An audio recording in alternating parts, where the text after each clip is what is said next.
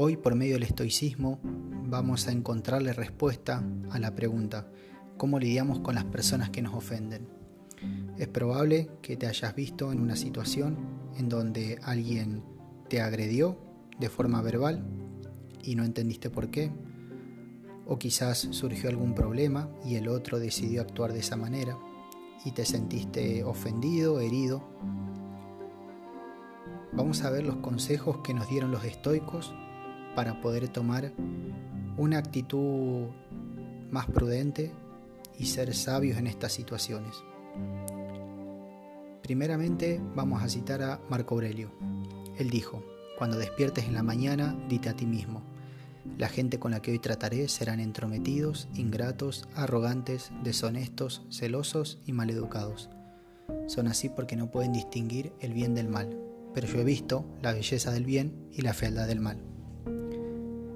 En primer lugar, Marco Aurelio nos da una tarea para hacer a la mañana.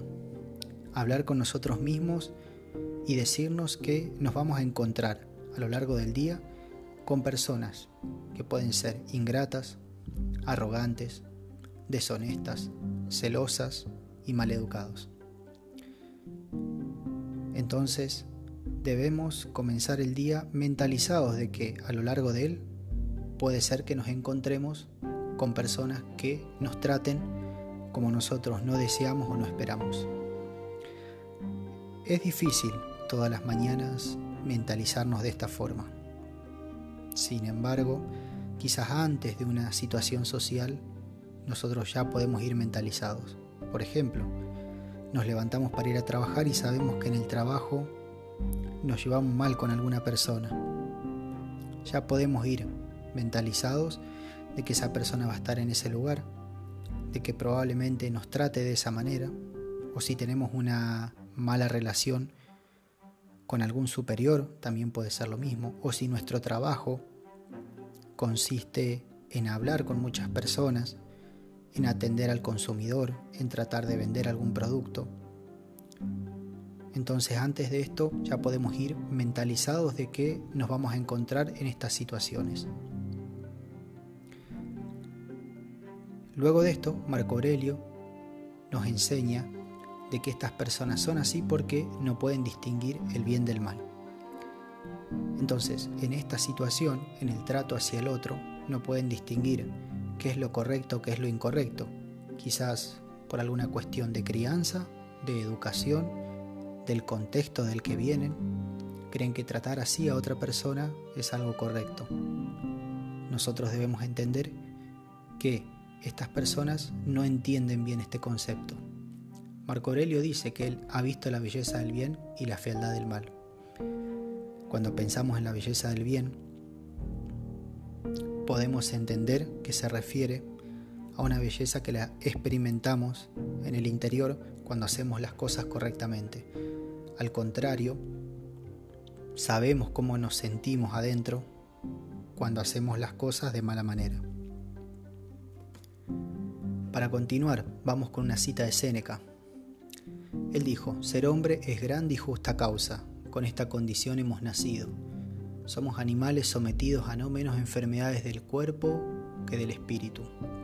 Obtusos y lentos, modelos de vicio los unos para los otros.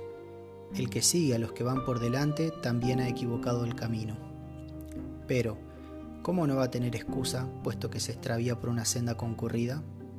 Si deserta un soldado, se le impone la disciplina del general. Por el contrario, es imprescindible el indulto cuando ha desertado el ejército entero. ¿Qué apacigua la ira del sabio? La multitud de los que cometen errores. Comprende que es injusto y también peligroso enfadarse con un vicio universal. En primer lugar, Séneca dice de que somos animales sometidos a no menos enfermedades del espíritu que del cuerpo podemos preguntarnos cuáles son esas enfermedades del espíritu. Yo considero que son productos de nuestra propia ignorancia. A veces no entendemos cómo es llevar una vida sabia y prudente y eso nos conlleva que nos comportemos de mala manera.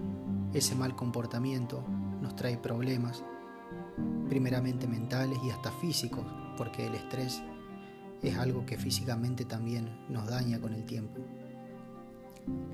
Entonces debemos ser conscientes de que nosotros mismos padecemos enfermedades del espíritu y por ende otras personas también. Habla de que muchas personas equivocan el camino por seguir a quienes van adelante. Esto también es importante tenerlo presente. Somos a veces los ejemplos que decidimos seguir y popularmente hay ejemplos que no son los ideales o los mejores, o que no son modelos de, un trato hacia el otro. A veces podemos dejarnos influenciar por personajes que vemos en películas, en series, y que nos dan un mal ejemplo de cómo debemos tratarnos el uno al otro. Entonces no sabemos cuáles son estos modelos a seguir que las personas que nos tratan mal han decidido seguir.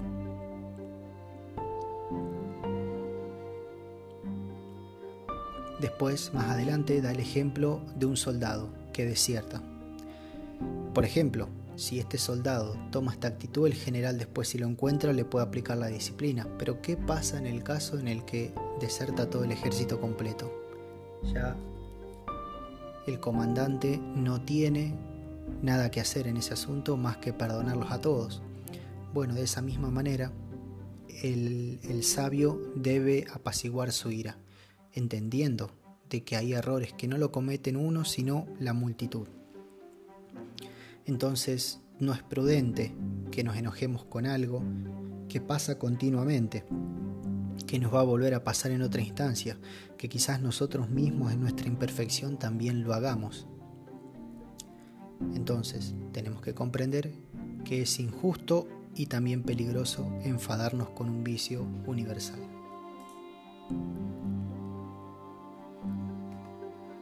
Ahora vamos con otra cita de Marco Aurelio. Él dijo, cuando la gente te ofenda, pregúntate, ¿qué bien o mal pensaron que resultaría de ello? Si puedes entender eso, sentirás simpatía en lugar de indignación e ira. Tu sentido del bien y el mal quizás sea igual al de ellos o parecido, en cuyo caso tienes que excusarles. O si tu sentido del bien y el mal difiere del de ellos, entonces ellos están equivocados y merecen tu compasión. ¿Es eso tan difícil? Bueno, entonces, cuando nos encontremos en una situación en donde alguien nos ofende, tenemos que preguntarnos, ¿qué bien o mal pensaron ellos que va a resultar de su acción? Por experiencia, ayuda bastante hacer una pausa y en tratar de entender el propósito del otro. No justificarlo, no tratar de darle alguna, alguna explicación perdón, favorable para el otro, simplemente tratar de comprender el propósito de su acción. Es probable que en esta pausa y al encontrar o nosotros deducir cuáles pueden ser los motivos del otro, empaticemos un poco más, porque vamos a recordar de que nosotros también hicimos quizás en algún momento alguna acción similar, quizás también nos sentimos parecidos, entonces eh, esto nos va a ayudar a empatizar en lugar de tener indignación e ira. Es importante saber a veces que la indignación viene también cuando nosotros tenemos expectativas que no se cumplen. Por ejemplo, nosotros deseamos que se nos trate de una forma, pero después en la realidad se nos trata de otra. Entonces, al nosotros prever de que por naturaleza el otro nos puede tratar de esa, de esa forma, nosotros vamos a evitar también la indignación y obviamente la, la ira. Hay veces en que sin entender al otro, nosotros tendemos a juzgarlo rápidamente. Pero Marco Aurelio lo que dice es que a veces el sentido del bien y el mal puede ser igual al de ellos. Quizás ellos nos están señalando algo o nos, están reclamando algo que visto desde afuera es coherente, tiene lógica, pero obviamente se están equivocando en el medio, porque uno puede hablar a los gritos, a los gritos, perdón, o si no, decirle bien a la otra persona de que no está de acuerdo con lo que está haciendo. Entonces, a veces es importante entender que también se pueden equivocar en el medio que utilizan. al final, Marco Aurelio nos hace una pregunta. ¿Es eso tan difícil? Es un poco un desafío, ¿no? Es entender de que esto es una tarea, es un trabajo, es algo que nosotros debemos desarrollar.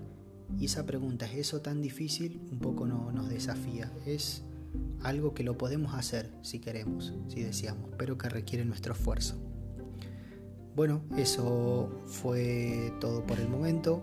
Fueron tres citas de parte de los estoicos y espero que puedan servirte de ayuda para saber cómo lidiar mejor ante quienes te ofenden.